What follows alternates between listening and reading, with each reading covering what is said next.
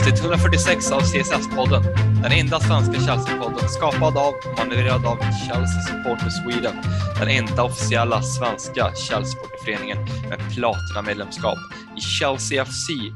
Mitt namn är Hannes Bergenfur och jag är tillbaka som programledare för den här fina podcasten som fortsätter att ånga på eh, i den här fina våren som har, som har nått oss och även nått England. Och med mig idag har jag Linus Sjöström. Välkommen Linus! Tack så jättemycket. Det är kul att vara tillbaka i podden igen. Då. Nu har det fått vara några veckor, så det är kul att fortsätta snacka Chelsea. Hur har du tagit vara på det fina vädret vi haft de senaste veckorna? Uh, ja, det har blivit en del solande faktiskt uh, och lite kokosolja på kroppen så att man får fin färg från start. Så det gäller att fuska. Ja, det såg man ju på västkusten. Exakt, men det, det gäller ju att passa på när solen är framme. Snart kommer regnet och snön en sväng till. Ja, än så länge så är det april så man vet aldrig med vädret. Eh, men, men här i Värmland så, så är vi lite mindre, säger man, eh, sugna på att bli bruna kanske, utan det, det är mer fokus på bara njuta av vädret. Jag hoppas att du har gjort också. Ja, men det har man verkligen gjort. Och, och njuta av solen som Chelsea-fan kan man faktiskt göra nu om man är eh, rent eh, krass och bara kollar på, på, på hur allvar, allvarliga matcherna är. För Eh, de matcherna som har spelats nu, runt nu just nu är ju ligamatcher som eh, om allt går som det ska och eh, om vi spelar på normal nivå inte kommer att vara speciellt betydelsefulla i slutändan. Och det är också de matcherna vi pratar om idag i, under dagens program. I helgen spelade vi mot West Ham som ni vet en match eh, mot ett West Ham som ju som vi har Europa League imorgon och eh, verkligen roterade laget. Så det, är ju, det var väl en match som vi skulle vinna, men vi kommer givetvis analysera mer på hur den prestationen var. Vi kommer också gå igenom eh, inför matchen mot Manchester United som ja, i alla fall borde eh, höja sig, spela bättre och gå för en Champions League-plats. För de har ju fortfarande chans på det trots deras, deras svaga form.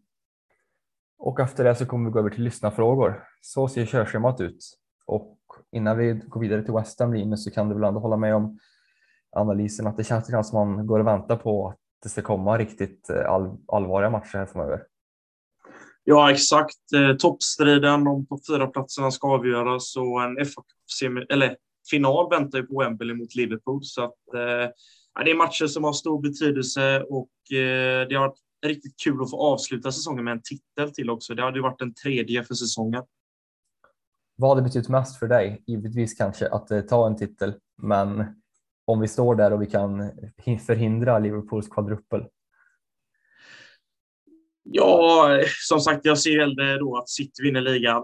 Eh, för ja, man, har ju någonting mer emot Liverpool än just eh, City, för de har, de har inte varit med så länge i matchen så att titlarna har inte riktigt kommit upp på den nivån än, så man känner att, att det är något större hat. Även om man inte gillar City så känns det värre om Liverpool hade vunnit. Och eh, det hade varit underbart att få att det blir ett stopp på den kvadruppen och att de inte tar ligan det hade ju varit fantastiskt. Och, eh, men det kommer bli en viktig final för oss, för vi har förlorat två finaler i rad mot eh, både Arsenal och Leicester senast. Så vi söker en revansch på Wembley. Ja, verkligen. De förlorade mot Liverpool i, i ligacupen också på Wembley, så det är ju minst sagt en match som vi, vi nog behöver ta inte minst då för att få en titel in på kontot, men också för, för en psykologisk aspekt. Island vann Champions League i fjol och klarade av att vinna en final, men, men eh, det, risken är att det bildas ett Wembley-spök om vi inte vinner den matchen som, som komma skall senare i, i maj. Ja, nu väntar ju som sagt den här avgörande perioden på säsongen som man älskar egentligen som fans för att det är en nervös tid. Allt ska avgöras, mycket står på spel och mycket kan vinnas, mycket kan förloras. Så att, eh, äh, men det ska bli kul att följa Chelsea i den sluttampen nu på säsongen. Och med det tycker jag vi går, går till eh, matchen mot West Ham och pratar lite grann om, om de tre poängen vi tog där.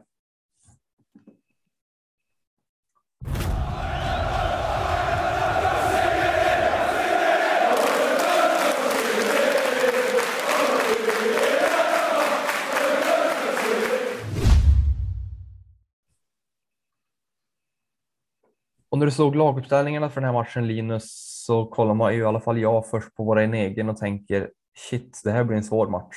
Men sen så kollar man på West Hams laguppställning och tänker att jo, men vi ska nog ta det här ändå. Och ungefär så blev matchbilden också.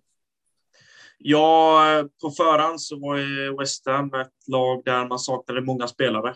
Eh, bland annat tre, tre backar de saknade.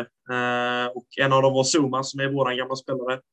Så att de hade ett manfall och även vi såg ganska svaga ut tyckte jag på pappret. Men eh, det skulle visa sig vara en tuffare match än vad vi trodde.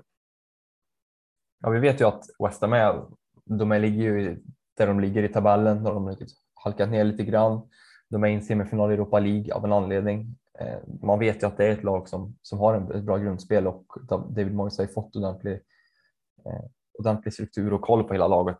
Såklart, det vet vi om. Och även fast det är lite vikarierande spelare på vissa positioner och Mark Noble fortfarande springer ut mittfältet så, så tänkte man ju inte att det skulle bli en lätt match kanske, men vad, nu kanske vi inte ska gå händelserna i förväg eh, rent eh, analysmässigt, men vad var det som vad var det som gjorde att, att vi, inte, vi inte klarade av att, att, att bryta ner dem mer om man säger? För att rent kvalitativt så ska vi vara två steg över det här West Ham-laget. Ja, men jag håller med det du säger och ett ord jag har ringat in i mina papper är ju tempot. Det var alldeles för dåligt under hela matchen egentligen och det gjorde ju att West Ham växte ju nästan med, för varje minut som gick och vi kom inte igenom försvaret. Vi luckrade inte upp det för tempot var alldeles för dåligt. Första halvlek, eh, ja det var ett sömnpiller. Alltså det är inte mycket vi kan säga från den första halvleken som är positivt. Det behövdes en förändring i andra halvlek och vi, vi skapade inte mycket i första som gjorde att vi var värda ett mål. Jag menar, West Ham stack upp emellanåt och såg mer farliga ut än vad vi gjorde eftersom vi ändå hade bollen hela tiden. Men det hjälpte inte oss. Och eh, om man kollar till analysmässigt så vill jag nästan gå till andra halvlek direkt. Eh, där vi börjar komma igång tack vare ett trippelbyte av Torsen. Och det är inte ofta vi ser trippelbyte från våra manager. Där Ziyech, Lukaku och Pulisic kommer in. Eh, och det blir en helt annan match, ett helt annat tempo och det skapas mycket mer chanser.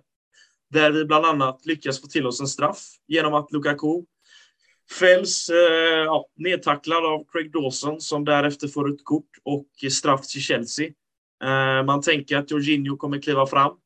Eh, jag hade en dålig magkänsla redan innan han klev fram, för det var ingen bra prestation. Jag tänkte det här är bara toppen på berget om han skulle missa denna och det gjorde han ju på ett sånt uselt sätt. Så jag vet inte riktigt vad man ska säga Hannes. Ja, nej, jag tänkte om vi tar straffen av som enskild händelse så kan man ju också dra en liknelse till det som Bruno Fernandes gjorde i helgen. Eh, också en spelare som tillsammans med Jorginho såg som de två bästa straffskyttarna i världen kanske under förra säsongen.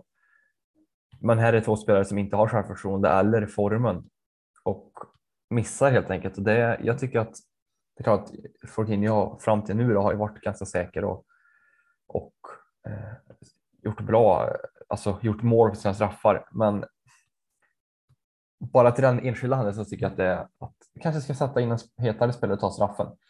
Eh, för han har inte varit bra under resten av matchen tidigare, precis som du nämner tidigare här, alltså också i tempot. Jag tycker att hans alibispel bidrar väldigt mycket till att tempot också blir så lågt som det blir. Eh, för vi har ju tre spelare framme som är rörliga som, som, som springer och tycker även att deras spel blir bättre runt 60 minuten i andra halvlek. Sen så byts de ut som du, som du nämner, trippelbyte två av dem i den 76. Vi får lite mer offensivt viktat lag, men men jag håller helt med att det känns ju som att vi framförallt kanske inte rent kvalitativt på något sätt ökar en växel som att det fortfarande är lite trubbigt och lite vad säger man, o, nästan lite ofokuserat på något sätt i vissa... Ja, oorganiserat ja, också precis. tycker jag det ser ut eh, nästan från målvakt upp till anfallare för att de här matcherna vi har haft mot eh, både Brentford, eh, Arsenal och man ser att det hänger i detta. Eh, det är någonting som har skadat truppens självförtroende givetvis, att släppa in så mycket mål vi har gjort. Även Real-matchen givetvis, där vi ändå hade chansen att vara vidare för en, för en stund. Men ja, det är mycket mål som släpps in eh, det senaste tiden och det är klart det tär på ett självförtroende för vi är vana vid att hålla nollan och att det ser stabilt bakåt. Och det gjorde det inte den här matchen. helt och hållet tycker inte jag heller att eh, det är inte det gamla Chelsea vi såg tidigare i säsongen, men det förstår man. Alla går in i en eh, svagare period och just nu är vi inne i den perioden och det är viktigt att vi äntligen fick den här trean och studsade tillbaka med en nolla. Och, ja, men det, det var ju tre, tre sjukt viktiga poäng skulle jag säga. Om jag lägger upp eh, teorin här då, det har varit en lång säsong. Eh, Förra säsongen var lång, mycket matcher. Det var ett EM däremellan, inte så mycket vila. Eh, vi har givetvis en bred trupp och i jämförelse med till exempel eh, ja, men till exempel West Ham, i alla fall rent kvalitativt, West Ham också har byggt på bredden i sin trupp. Kan det vara så att en trötthet, kanske inte fysiskt men också mentalt hos spelarna gör att, att det blir en, en minskad kvalitet, en minskad organisation, liksom någon sorts eh, liksom, mm, vad säger man, en inställning i form av lättja liksom för inför matcher kanske. Nu säger jag inte att det, att det blir helt lamslaget och på Uniteds nivå på något sätt utan eh, typ ja, men bara, några, bara 10 procent neråt gör ju mycket i stor skillnad för så pass bra lag. Möter vi addera på det att ur mitt, min synvinkel, nu vet jag inte hur din synvinkel är, så är vi stort sett klara för Champions League. Peppar, peppar, peppar, ta i trä. Nu tog jag i bordet om ni undrar. Nej, men i alla fall. Och kan det sätta sig på truppen att, att det blir som en liten lättja för de här matcherna och att det blir lite mindre eh, fokus rent och en ökad mental trötthet? Jag ser det lite mer som att vi, vi har varit ett ingenmansland under lång tid där vi haft ett långt avstånd mellan fjärdeplaceringen och ett långt avstånd mellan ettan och tvåan i tabellen. Men nu är det inte så längre. Vi kan ju teoretiskt sett in, vi kan ju misslyckas och inte nå Champions League.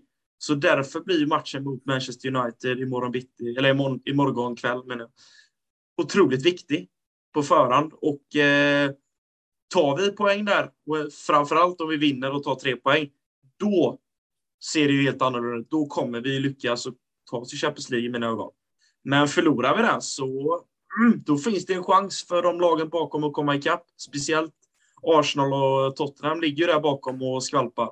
Men eh, jag håller med dig i viss del, men samtidigt så eh, tror jag att spelarna känner av det att de måste höja sig igen nu för det ska säkras en Champions League-plats.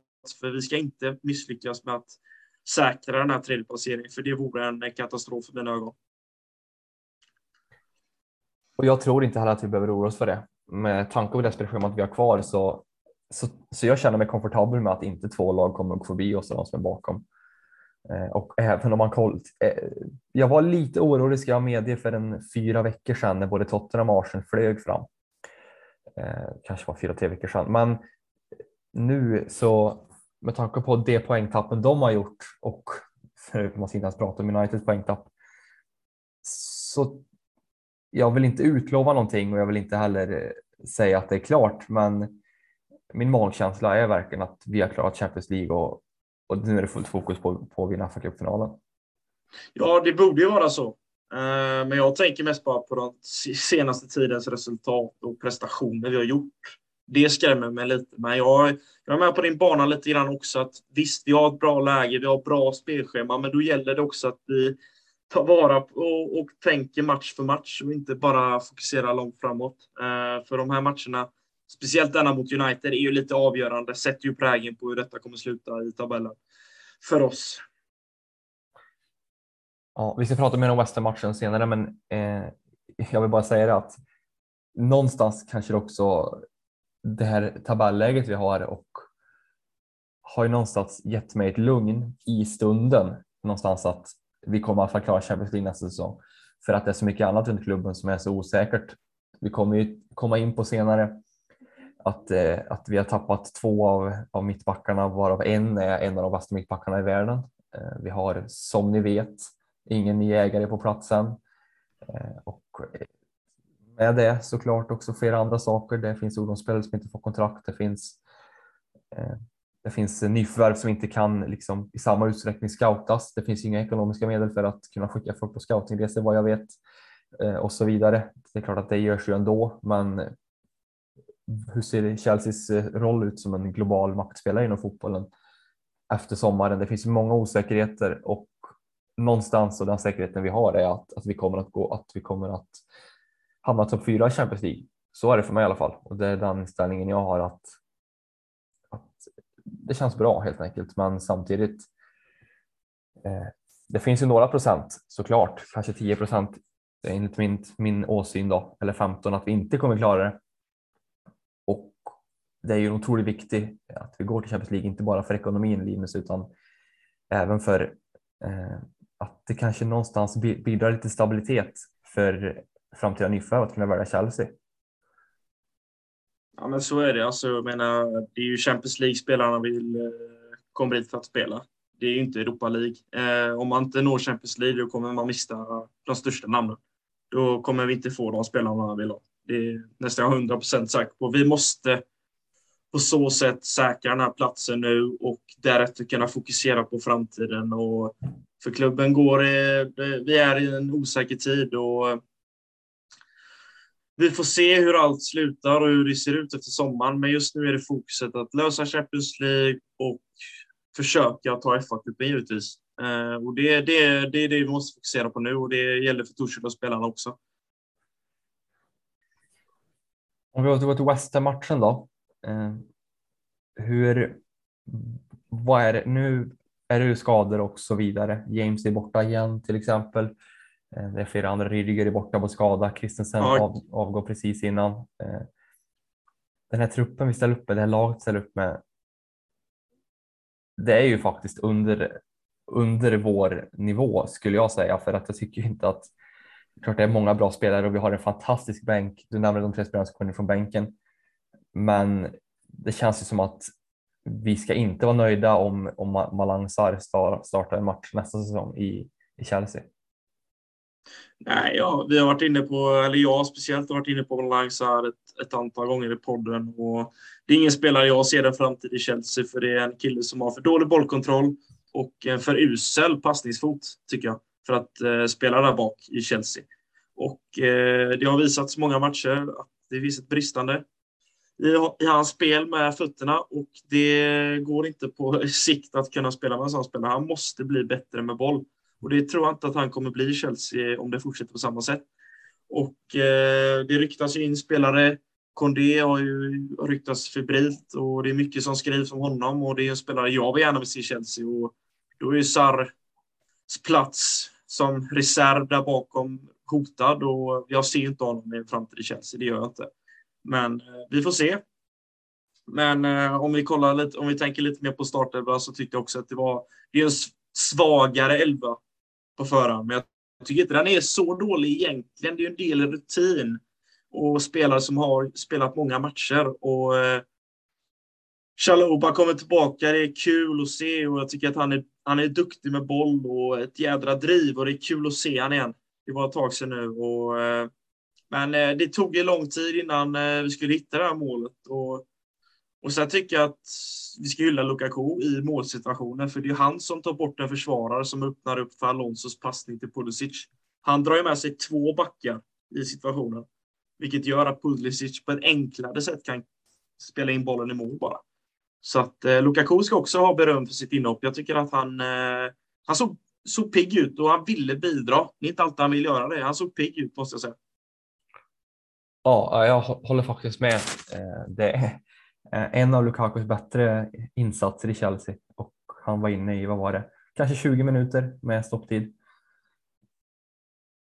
Det är ju någonstans sådana här matcher blandat med matcher han, kom, han gör lite större avtryck i och lite mer mål i som gör att prisvärd, prislappen kanske var värd ändå. Men eh, det är väl ett steg i rätt riktning i varje fall. Eh, han behöver ju också prestera om man vill lämna i sommar som många medier säger och som många rykten säger att han vill så, så måste han också öka sin, sin produktion om han ska få i närheten av den lönen han har i Chelsea idag. Så, så han måste också höja sig och ja, vi kommer in senare på Manchester United-matchen men jag tror ju att, att han kan vara en spelare som finns med i den startelvan mot Manchester United. Eh, för gammal klubb och så vidare eh, och mot det mittförsvaret så, så skulle det vara väldigt kul att se dem stångas faktiskt.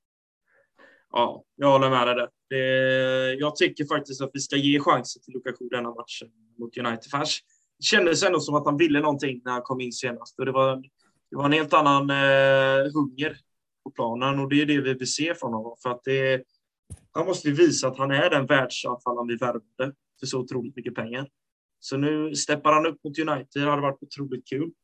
Men eh, ja, vi får se vilket lag Torse ställer på banan för att det känns som att det är överraskning på överraskning nästan varje match. Det är spelare som åker på skador och det är olika elver och det är, ja, det är många förändringar som gör att det är lite svårare nu att tippa en elva tycker jag.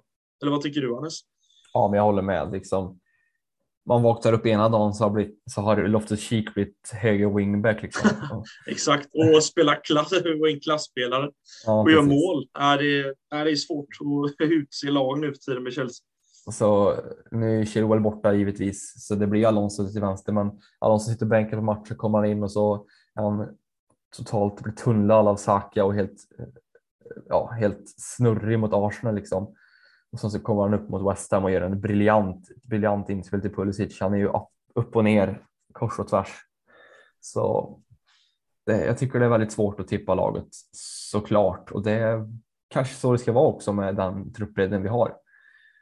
Ja, och sen tänker jag också på alla skador vi haft i år. Det har ju varit helt otroligt och vi är det laget som har spelat mest matcher. Uh, vi har, det enda vi missat, missat egentligen är att vi inte har spelat finna, jag vet det, att vi inte gick vidare i Champions League. Mm, eh, precis, och det handlar om tre matcher. Exakt. Och, exakt. Och sen har vi spelat varje match. Och jag menar, det tar ju stryk på en trupp. Givetvis. Det var ett mästerskap också i somras. Och klart, det, det tär ju på spelarna, det förstår man ju. Men eh, vi har haft otrolig otur med skador och det är mycket tack vare det att vi har hackat en del också, mm. i mitt tycke. Sen får man inte glömma den problematiken vi hade med, med corona också innan jul. Eh, Nej, exakt. Och, det var ju katastrof där, mot, speciellt mot Wolves där. Ja. När vi inte hade några anfallare. Vi fick ha, var det tre, tre målvakter på bänken? Eller något. Ja, det var... jo, jag tror både, både, jag vet inte vad som stod, men jag tror både Kepa, Bettinelli och Bergström var med på bänken i den matchen. Ja, det, nej, den matchen den minns jag väl. Det var katastrof. Och det, bara, det stod ju skrivet i stjärnorna att det skulle bli 0-0 eller förlust där. Det, var, nej, det, var inget, det är ingenting man vill minnas tillbaka till. Det, det var bara frustrationen. Har du något mer att tillägga om insatsen mot West Ham? Mer än att vi hoppas att nästa gång vi ser Declan Rice i samband med Chelsea så har han en blå tröja på sig. Ja, det hoppas jag också. Men eh, jag vill ändå summera upp matchen som en eh, det är en svag prestation tills trippelbytet och därefter så tycker jag att vi skapar mycket, ser hungriga ut, vi får med oss tre poäng och nu väntar match mot Manchester United och det kan inte bli bättre att hålla nolla och tre poäng. Så det ska bli intressant att se hur vi mönstrar upp mot United och hur matchbilden kommer se ut. För eh, United har ju också problem. Eh, och de kämpar ju för Champions League-plats. Så det är, mycket, det är mycket som står på spel i den här matchen, skulle jag säga.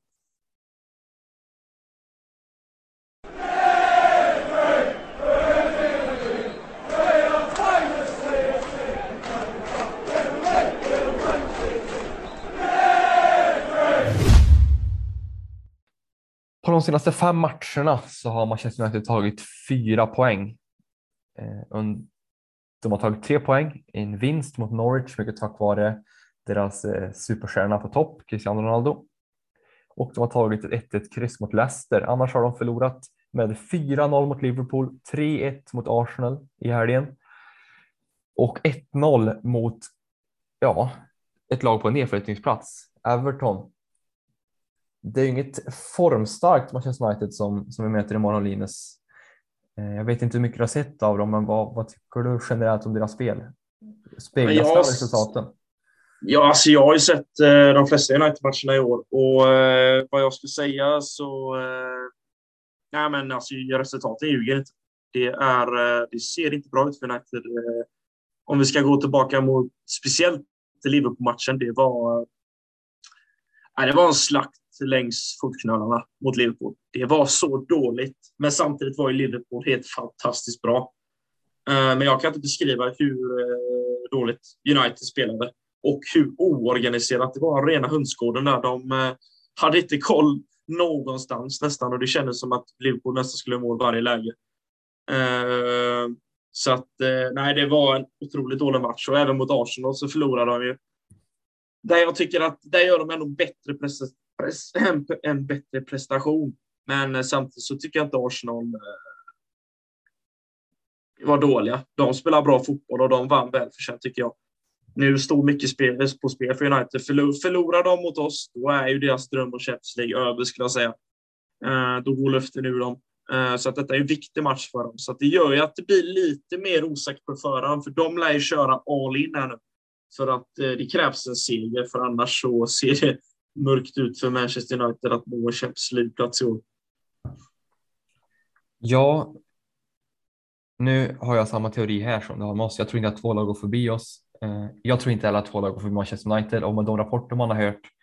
Det var väl det var Paul Scholes som sa eh, direkt från källan Jesse Lingard att, han, att Jesse alltså aldrig har varit med om en, ett mer splittrat eh, eh, vad säger man, omklädningsrum som det är i mm. Manchester United just nu. Och det är ett lag som det är klart att fans kan vara uppgivna, men det känns också lite grann som att nu är Erik Ten Hag klar för nästa säsong. Eh, ett nytt kapitel på gång, en ny tränare sin struktur, sin standard och det känns lite grann som att klart det kan bli en effekt att de höjer sig tack vare att han är klar.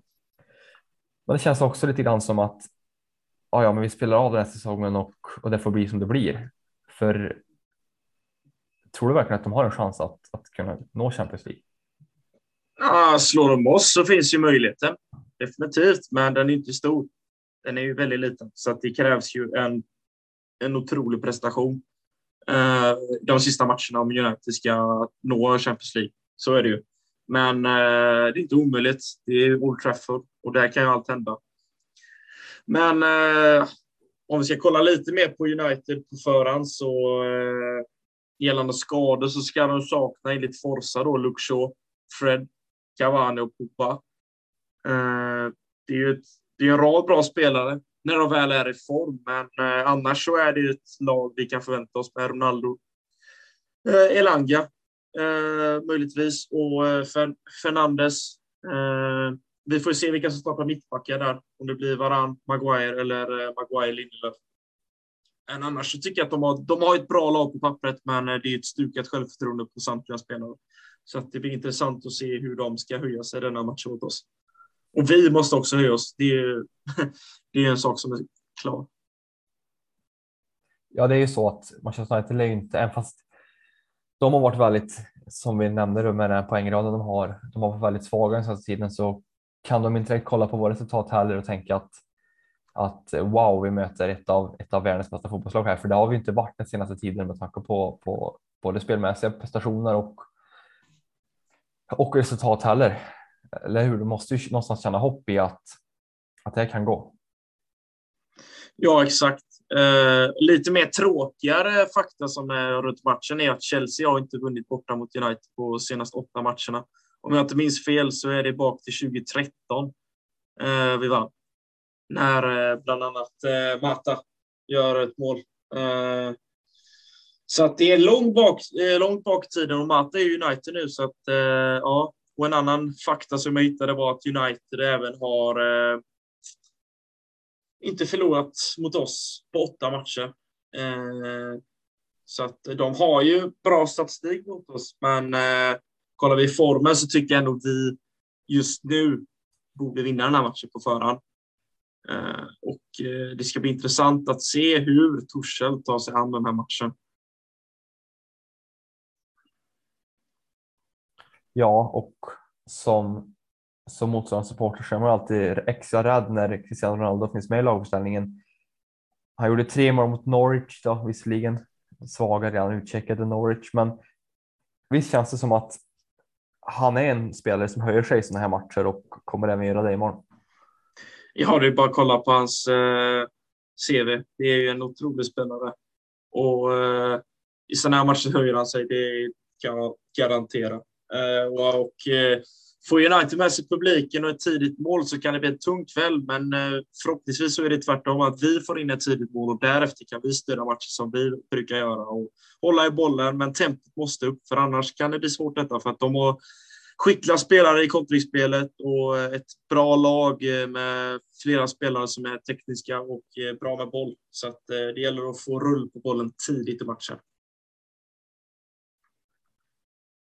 Så du tror alltså att, eh, att det är vi som kommer ha possession på Old Trafford och, och helt enkelt styra matchen och United kommer fokusera sig på kontringar och att kunna pressa laget, pressa oss då? Ja, det är den möjliga teorin. Sen kan det vara tvärtom, att United är det lag som trycker på. Men jag, förhoppningsvis, och det jag tror, är att vi ska ha bollen mycket och spela runt bollen och nå lägen och skapa farliga målchanser. För det har vi problem med. Vi måste få mer effektivt bollinnehav där vi skapar mer av bollen. Det har vi inte gjort på senaste tid tycker jag. Och det är ju bara att se på resultaten. Det gäller att höja nivån och det är dags nu att visa mot United att vi, vi vill säkra Champions League-platsen och att vi vill att de, att de ska inte nå sin eh, teori om att nå Champions League. Så det, det gäller att steppa upp för samtliga spelare och förhoppningsvis, som vi var inne på, så kanske Lukaku får chansen och även han kan steppa upp och sätta en eller två kassar bakom eh, de Gea. Ja, jag håller med och nu sitter jag här och tänker tillbaka lite på den senaste tiden och på lite tidigare år också i Chelsea. Eh, nu vet jag inte ifall du håller med Linus, men under Antonio Conte med den truppen vi hade då med primärt då William, Hazard och Pedro som, som wingers alternativen, de tre bästa i alla fall, så kändes det som att att vi på något sätt spelade ett annorlunda sorts. Vi spelade även då med, med yttrar som vi vet om Alonso och Moses, men vi spelade på ett annorlunda sätt med våra wingers, vilket skapade mer ifrån eh, från de yttre ytorna i offensiven. Framförallt då, vi har ju ingen spelare nu som är i närheten av Hazards nivå, men det är någonting som gör att det blir lite uddlöst i våra anfall och det känns som att nu har ju Tuchel uppenbart om man kollar på hans spelidé eh, och det sättet laget rör sig på en annan typ av, en annan typ av spelmönster än det vi hade under Antonio Conte men det känns lite grann som att som att den offensiva profilen laget har just nu eh,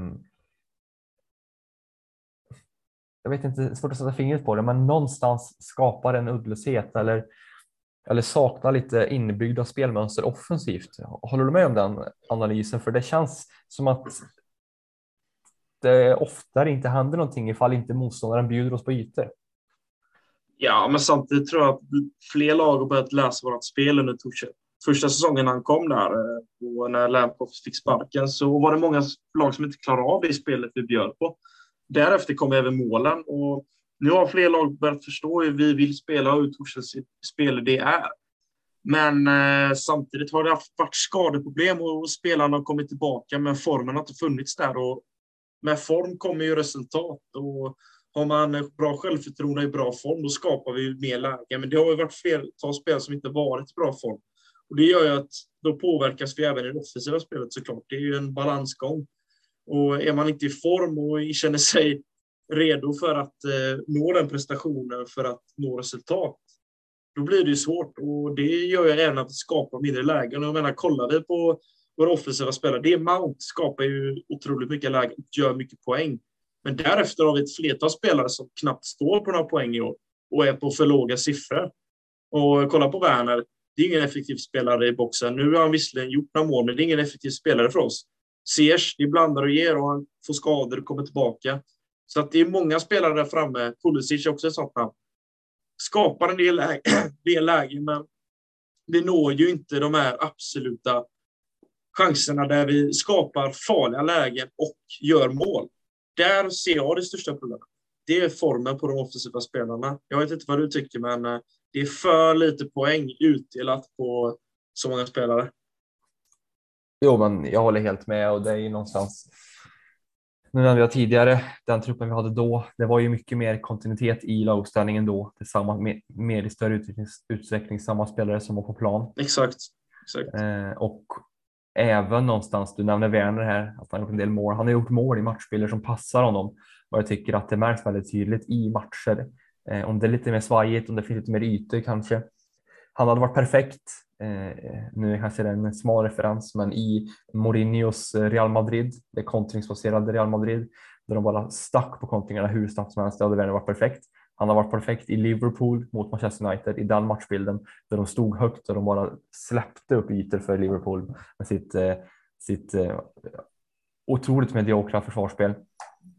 Eh, men mot lag som står still, tuffa brittiska engelska lag som ligger lågt. Vi pratar om Newcastle, vi pratar om Burnley, vi pratar om till och med i dagen då eh, nedflyttningslag som Watford kanske nedflyttade lag så så håller han helt enkelt inte för hans kreativitet och hans kliniska förmåga är inte nog stark. Och, eh, trots det så, så är han ju nästan en av de tre bästa vi har där fram med tanke på allt annat han bidrar med.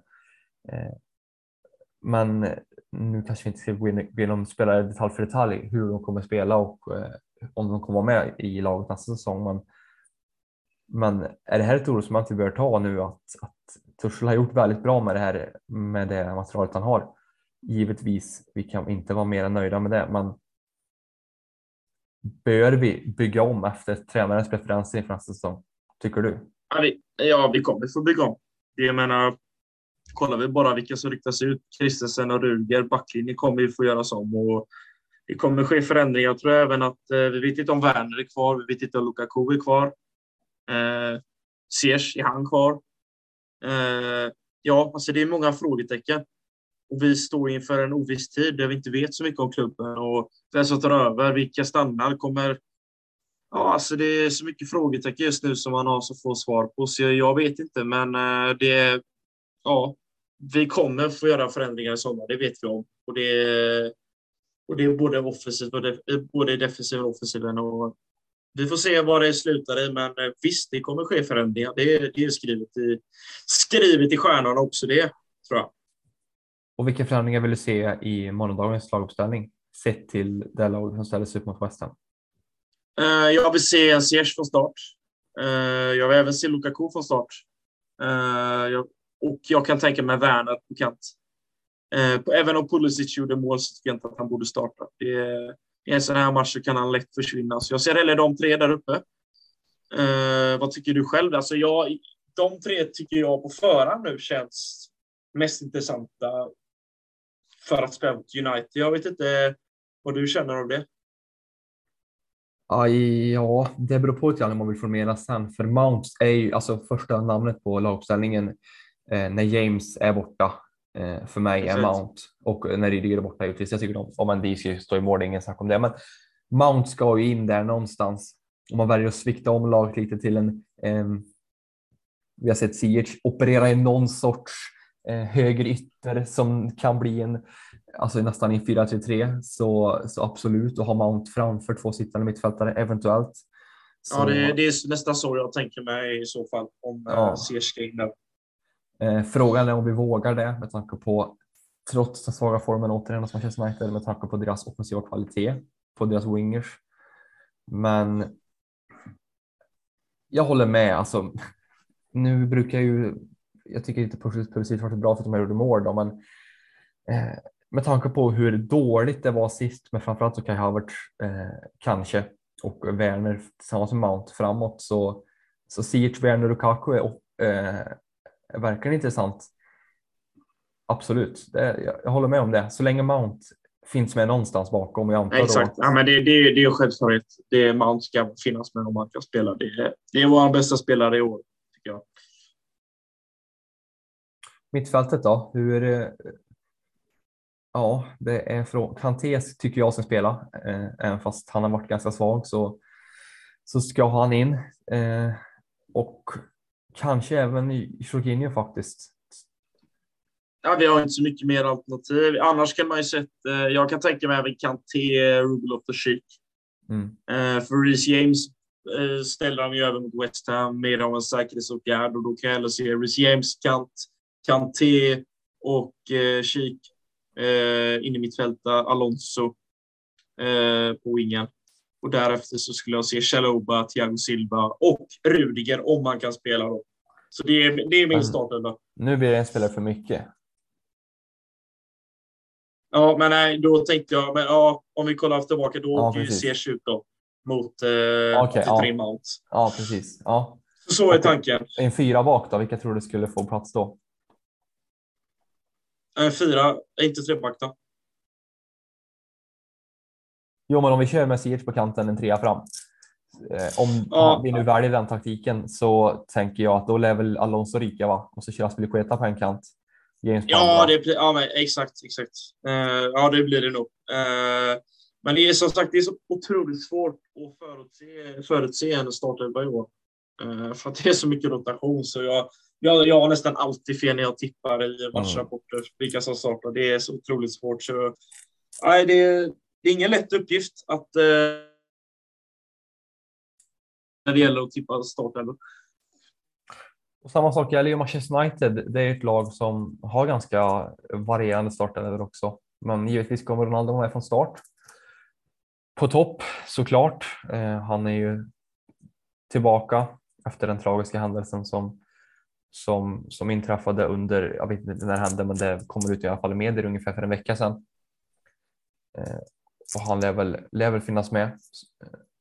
Och mer än så, så kan, som du utifrån skadorna tidigare, så kan vi väl anta att, att Maguire kommer finnas i det där mittförsvaret. Linus, och det är ju en spelare som många skrattar åt. Men duellen Maguire-Lukaku känns ju väldigt frestande eh, ur ett Chelsea-perspektiv. Ja, men det är samtidigt två spelare i dålig form med dåligt självförtroende. Så att, eh, det är lite 50-50 vem som gör toppmatch av dem. Givetvis så känns den intressant, för jag menar det är ju en möjlighet för Lukaku att väckas till liv igen. Och bli den här spelaren vi vill se igen. Men hugget som stucket skulle jag säga. Det kan lika väl vara Maguire som gör en toppmatch, men givetvis vill vi se våran belgare på topp och ösa på där. Vi får la se. Men eh, Ja, det, det blir en intressant match på många sätt. Eh, hur ska Torshäll eh, ja, styra matchen eller hur vi kommer lägga oss i planen? Kommer vi ligga högt? Kommer vi ligga lågt? Ja, jag vet inte faktiskt. Det är svårt att säga. Om du får tippa resultat då inför imorgon, vad tror du då? Jag vill ändå säga 2-1 Chelsea. Alltså. Det vill man ju säga. Det, vi kanske, ja, vi kommer antagligen släppa in ett mål tror jag. Men eh, vi tar ledningen och därefter gör vi 2-0 och så får de in ett eh, mål i slutet på matchen. Är mitt drömscenario. Vad tror du själv? Ja, men det är någonstans där jag ligger också. Kanske United i bättre form så skulle jag nog med tanke på hänvisning till den statistiken du sa tidigare landa på ett kryss 2-2 ungefär. Mm. Eh, men jag tror att, att United är lite, nu kanske jag har helt fel, men jag tror att United är lite mer under isen än man kanske kan tro med tanke på vad som gäller den här säsongen. Så jag tror Det också är ingen på, bra stämning i laget. på en 2-1 eller 3-2. Ingen stor seger på något sätt, men eh, ja, men jag säger väl 3-1 då för att, för att sticka ut Ja. till oss och eh, helt enkelt mm, om man nu följer dina ord så säkrar det våra Champions League-avancemang så det vore, så vore det en perfekt torsdag. Mm, verkligen. Och med det tycker jag att vi lämnar Manchester United-matchen bakom oss och, eller, och helt enkelt blickar den framför oss eh, Eh, inför torsdag kväll och gå vidare till lyssnarfrågor.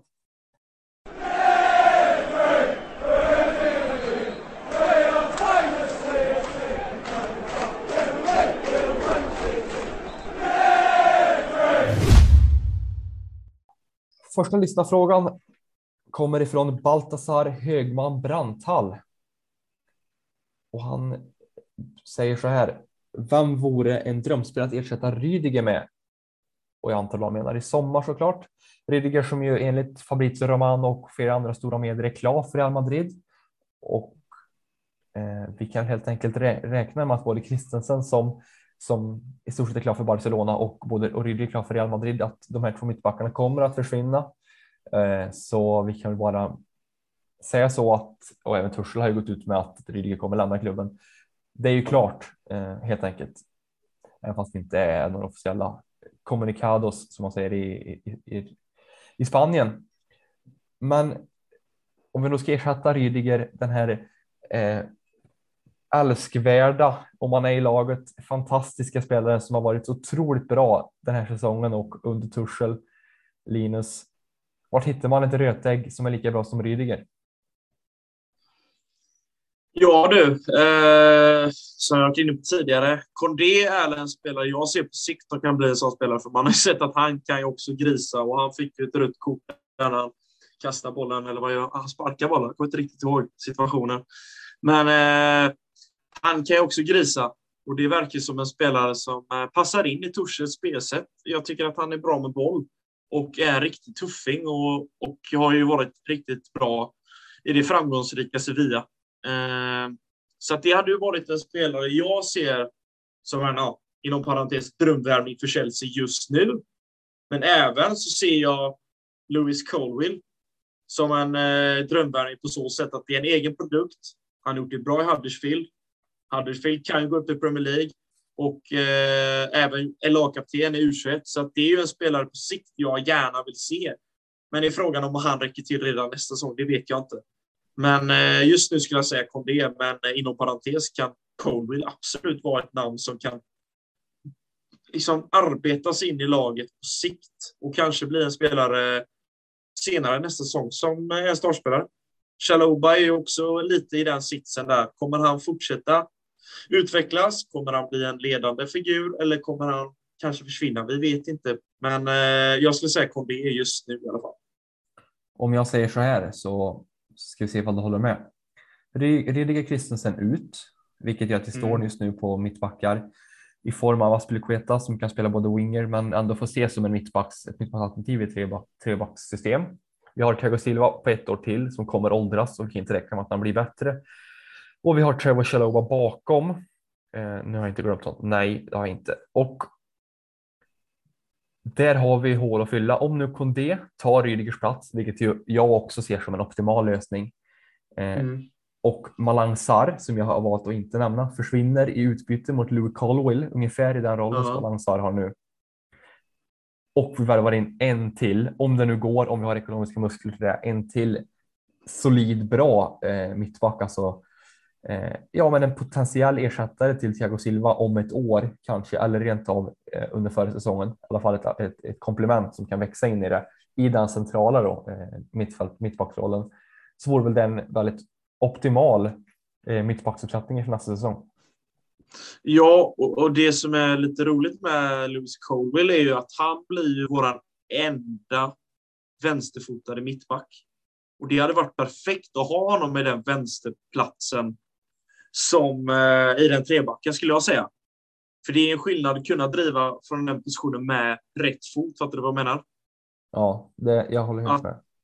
Och, eh, det är ju en, det är en spelare som har vuxit otroligt i Huddersfield och gjort det fantastiskt bra. Och får vi in honom, Kondé och så som du sa, kanske ett namn till om Sarr försvinner i utbyte, så hade det varit en grym uppsättning för nästa säsong skulle jag säga.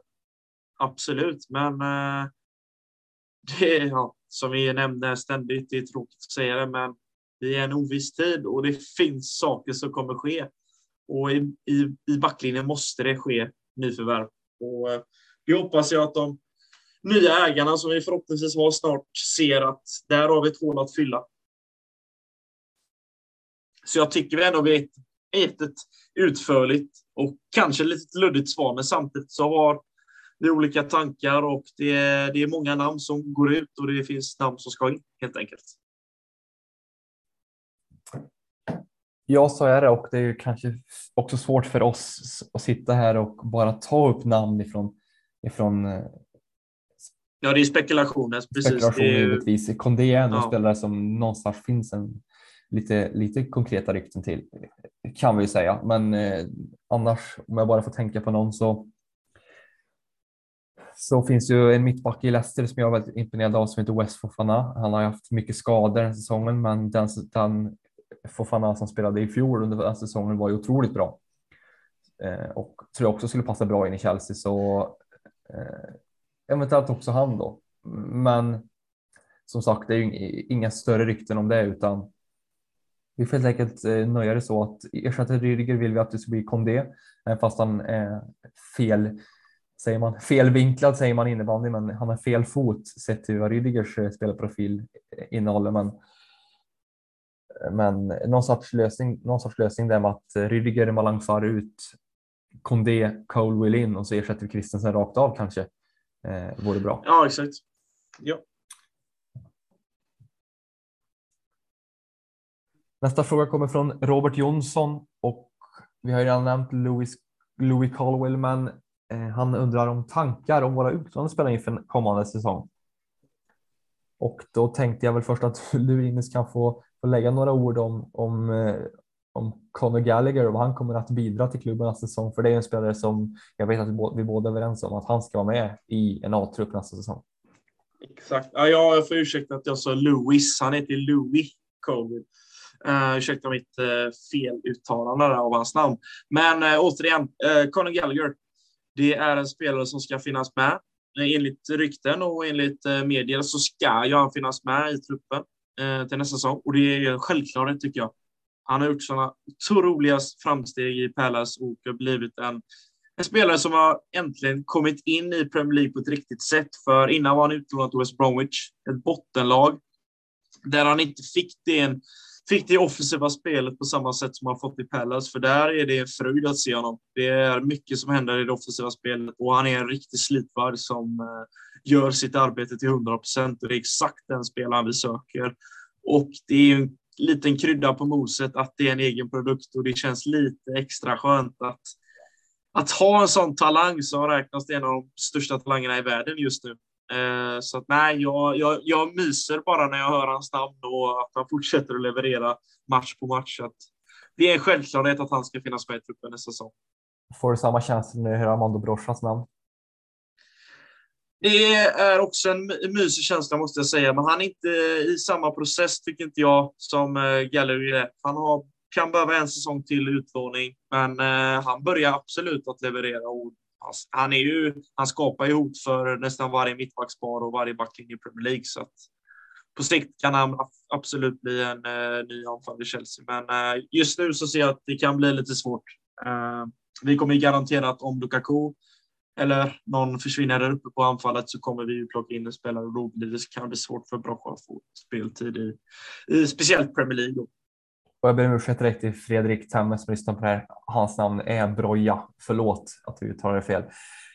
Nej, men jag håller med eh, om, om Broja. Det är, det är svårt att, att riktigt eh, någonstans, även fast olika personer så känns det ungefär lite grann lika som som Gallaghers säsong var i West Bromwich. Han var ju väldigt bra där, men ett år till gjorde att han tog ytterligare ett steg. Samma sak kan ju hända med Broja om man får ytterligare en säsong i kanske SA-15 eller någon annanstans. Men för mig ligger prioriteten på Broja att vi inte släpper honom för en övergångssumma i sommar utan fortfarande kvar i organisationen. Exakt, ja, men det håller jag med. Han ska ju finnas kvar. Det ska ju i så fall vara ett, ett lån och därefter så får han komma in i truppen så sakta som det behövs eller så kvickt. Eh, men eh, det beror lite på hur hans utveckling fortsätter nu i slutet på säsongen med 15 och eh, hur försäsongen går i Chelsea givetvis. Det är också en viktig para, parameter att ta in i ekvationen. Nu tänkte jag att jag säger ett par namn här så kan du bara snabbt säga om du vill att de ska gå ut på lån igen, säljas eller vara kvar. Bara snabbt. Oj, ja, spännande. Yeah. Vi kör direkt. Ethan Ampadu. Oj, sälj tyvärr. Det är, eh, jag är lite skeptisk till Empadou. Även om han får spela i Serie A-fotboll så är det, ah, jag ser lite hans tid lite förbi tyvärr. Måste jag säga. Han har gjort det bra vad jag förstått som, som mittfältare i, i, ja. i ett väldigt svagt Venezia för övrigt. Ja, det, det, är ju det. Det är ett svårt lag att kunna leverera bra fotboll i eftersom att det, det, de går ju tungt i Serie A. Så att, äh, jag ja. vet inte. Jag, jag ser inte riktigt framtiden i Chelsea för honom. Jag tycker att en, ett utlån till en Premier League-klubb där han med hans spelmodell skulle passa bra. Um, om nu Burnley håller sig kvar så kanske ett Burnley, jag vet inte. Men, ja, men ett lån till, en säsong till och visa vad han går för tycker jag han, han förtjänar. Ja. Uh, Emerson Palmieri.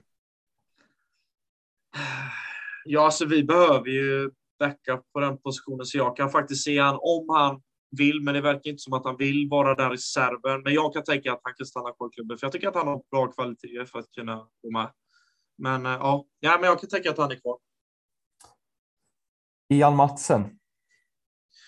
Ja, det är också ett alternativ som jag tycker är spännande och han har gjort det bra eh, i Coventry, om jag inte minns fel. Precis. Uh, nej, men det är ett, ett lån till på Ian Matsen så kan han definitivt vara med och fighta som en plats på vänsterbacken tycker jag framförallt.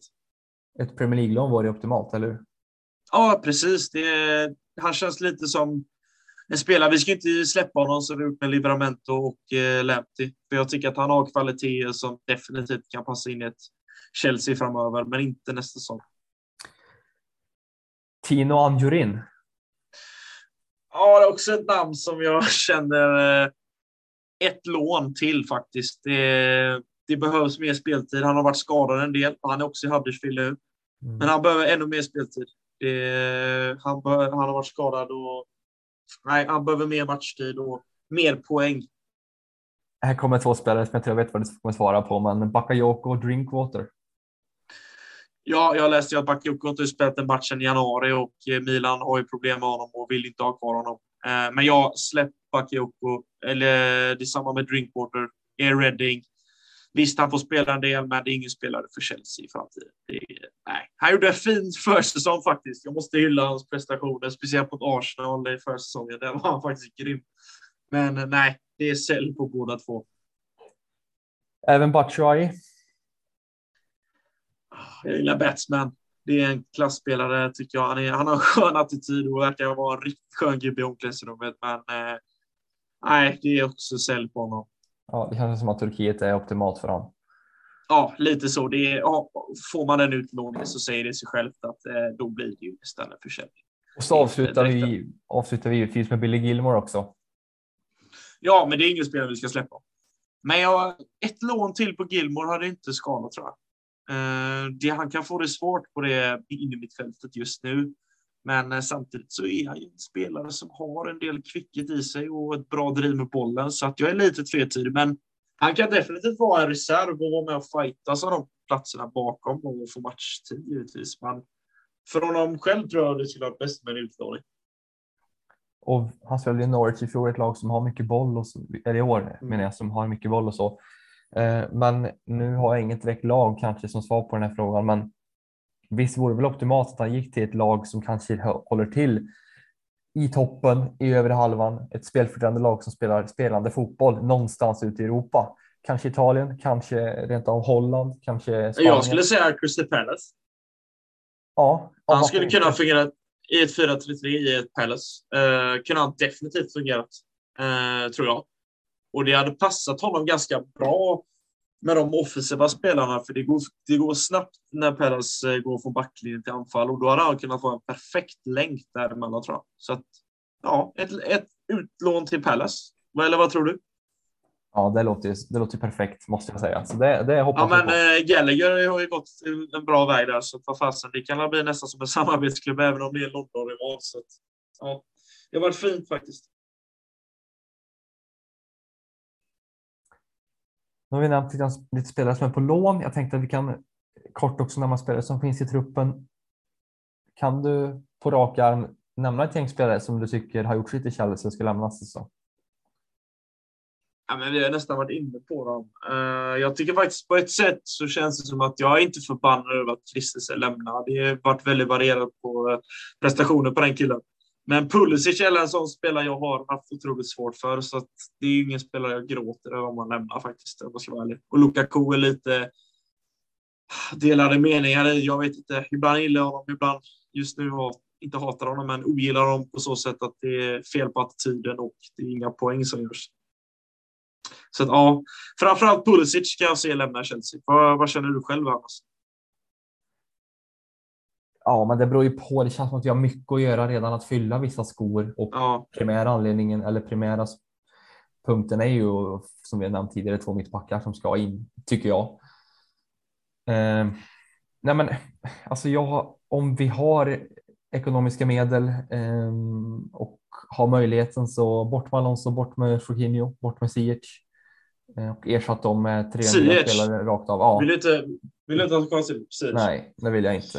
Eh, han har höjt sig nu på våren, men eh, den misären eh, under hösten som Ziyech har, eller jag har sett, eh, för mig med att se Ziyech spela fotboll har, har fått nog helt enkelt. Jag tycker att han ska spela i ett lag där, där spelet går genom han och han är given i starten av varje match. Han ska gå tillbaka till Ajax och det, det, det står jag för. Mm. Så- Nej, men jag, men jag håller med. Han levererar inte ofta. eh, ofta men, ja, han, han, glimmer, han glimrar till ibland, men jag, jag har köpt lite argument till Så- 100%, absolut. Jorginho, Ziyech och Lukaku Pulisic. vill jag. Eh, Inte Pulisic. jo, alltså. Ja, om vi har möjligheten, men jag kan fort, Jag har hellre kvar honom med Ziyech. Okej. Ja, Ja. ja. Det, ja, jag ser Men, gärna Pulisic Si- i, så fall. Men, Ziyech, Lukaku, Jorginho och Alonso är de fyra jag skulle vilja se försvinna om vi har möjligheten att värva in nya. Eh, och ungefär också den ordningen kanske eventuellt att Jorginho eh, kan klättra, alltså gå ut lite snabbare än vad vi än vad, vad, vad den, den listan ger. Men ja, men något sånt kanske. Jag ser också nämna att den här frågan kommer från Kristoffer Edenborg. Eh, ska jag säga, eh, så vi har med det. Han näm- i kommentaren nämner också då Robin Herbertsson här att han vill ha in Declan Rice som en värvning eh, och samma fråga där. Det är väl ett 5 plus fönster om vi får in Jules Condé, en mittback till och Declan Rice. ja, men det är självklart. Klart man vill ha hem Rice igen. Det är en egen produkt och vi vet ju själva hur engelsmännen, de är ju älskar att ha egna talanger och egna produkter i klubben och jag själv ser ju ett ser ju bara bilden framför mig när man ser Rice första matchen eh, komma in i Chelsea-tröjan och vi vet vilken tuffing det är. Det smäller ordentligt och lite ovanlig spelare att han både är ganska teknisk med bollen men samtidigt har det där fysiska spelet. Alltså, mm det är lite ovanligt att se sådana engelsmän att kunna ha driv med boll men samtidigt ha det där fysiska spelet i sig. Så att det är en ganska unik spelare om man kollar runt om i Europa och speciellt i de engelska lagen. Och framförallt det är väl framförallt strikers som man har sett det tidigare och typ Zlatan Ibrahimovic Exakt. kanske. Som, Ja, som men har, Antonio är ett sådant exempel. ja, precis. Ja. Uh, kan driva med boll och samtidigt uh, kvick med boll. Eh, att, och även försvara och täcka bollen. Så att, eh, nej, men eh, det, är, det är en sjukt bra värvning om vi får in. Och eh, får vi in alla spelare du nämnde så att det, då är det ju fem plus fönster, absolut. Men eh, det gäller ju att, att det sker också. Man har ju en liten dröm att man ska göra en, en Barcelona alla, eh, nu vet inte vilket år det är, men de tog tillbaka till sjukhulen där och värvade hem Fabregas och, och Piqué och, och skapade sitt, eh, sitt eh, La Mafia-lag. Tänk om vi kunde värva hem både Tomori och Guehi och eh, ja, kanske till och med också Lamptey och Rice. Tänk vilket lag va? Ja, det är, det är ett bra lag på pappret, absolut. Eh, det kommer givetvis inte ske, men eh, det finns ju drömmar om att man i alla fall får en Rice, skulle jag säga. Det är ju ett alternativ som jag, han jagas ju av alla klubbar, eh, storklubbarna, både i England och utomlands. Jag, jag förstår det och det är en spelare som är värd att hyllas till 100 procent. För att så bra han är i West Ham, det nej, det är en klassspelare rakt igenom. Och en spelare som också har varit en klasspelare för Chelsea FC är Cesar Azpilicueta. Nästa säsong lär väl bli hans sista i klubben om man inte trummar på ännu ytterligare en säsong. Men jag tror att det kommer att se hans sista säsong. Och då kommer det finnas en vakant roll på kaptensbindelplatsen i Chelsea. Eh, det känns ju som att de vikarierande kaptenerna vi har haft nu den här säsongen är ju primärt eh, Fortino Kanté och, och eh, ja, Fortino Kanté som är lite äldre spelare. Och vi har en fråga här av Eh, ja, Robin Herbertsson som även kommenterade här. Framtida kapten, Mason Mount eller Reece James? Vad står det i den frågan? Mason Mount. Motivera. Uh, ah, det är en spelare som... Uh, Reece James har ju skadeproblem. Men Mount spelar ju mer kontinuerligt. Jag ser hellre en spelare som har mer speltid i kroppen. Uh, jag kan se Reece James som är vicekapten, men jag vill hellre se Mount med sitt offensiva spel och bära kaptensbindeln och vara en så avgörande spelare som han är. Och jag tror att han kan växa den uppgiften om han får bilden också. Så att det är min motivering. Eh, jag har ju eh, lite delade åsikter här. Alltså rent, om man bara skulle kolla på vad som har hänt i Chelsea och det sättet vi har spelat på så skulle jag också säga Mason Mount. Men vetskapen om att James var kapten i lagen någonstans eh, ger mig också tron att det kommer bli Reece James faktiskt. Eh, sen har ju Mount också gjort eh, matchen som kapten under Lampard och under sista matchen under Lampard och under Tuchel. Så jag får också säga mig som Mount på den, på den pucken och ja, det får jag göra. Och eh, min dröm är ju att, att eh, Mount och James kan bli Lampard Terry i om annat andra former och att vi också kan få in en Declan Rice och fullborda den 99 stommen som är så fantastisk i som vi hade i våran, våran akademi. Eh, för jag tror att eh, jag är helt säker på att både Mount och James kommer vara fanbärare och stöttepelare tills de är eh, i alla fall ett par år eller tre, fyra år över 30. Eh, och, och jag tror att de tillsammans kommer att, att eh, gå igenom flera olika generationer och flera olika varianter av Chelsea-lag. Och därav så, så hoppas jag att vem av, vem av de än som blir kapten så kommer den, den personen vara kapten under en tioårsperiod eh, minst.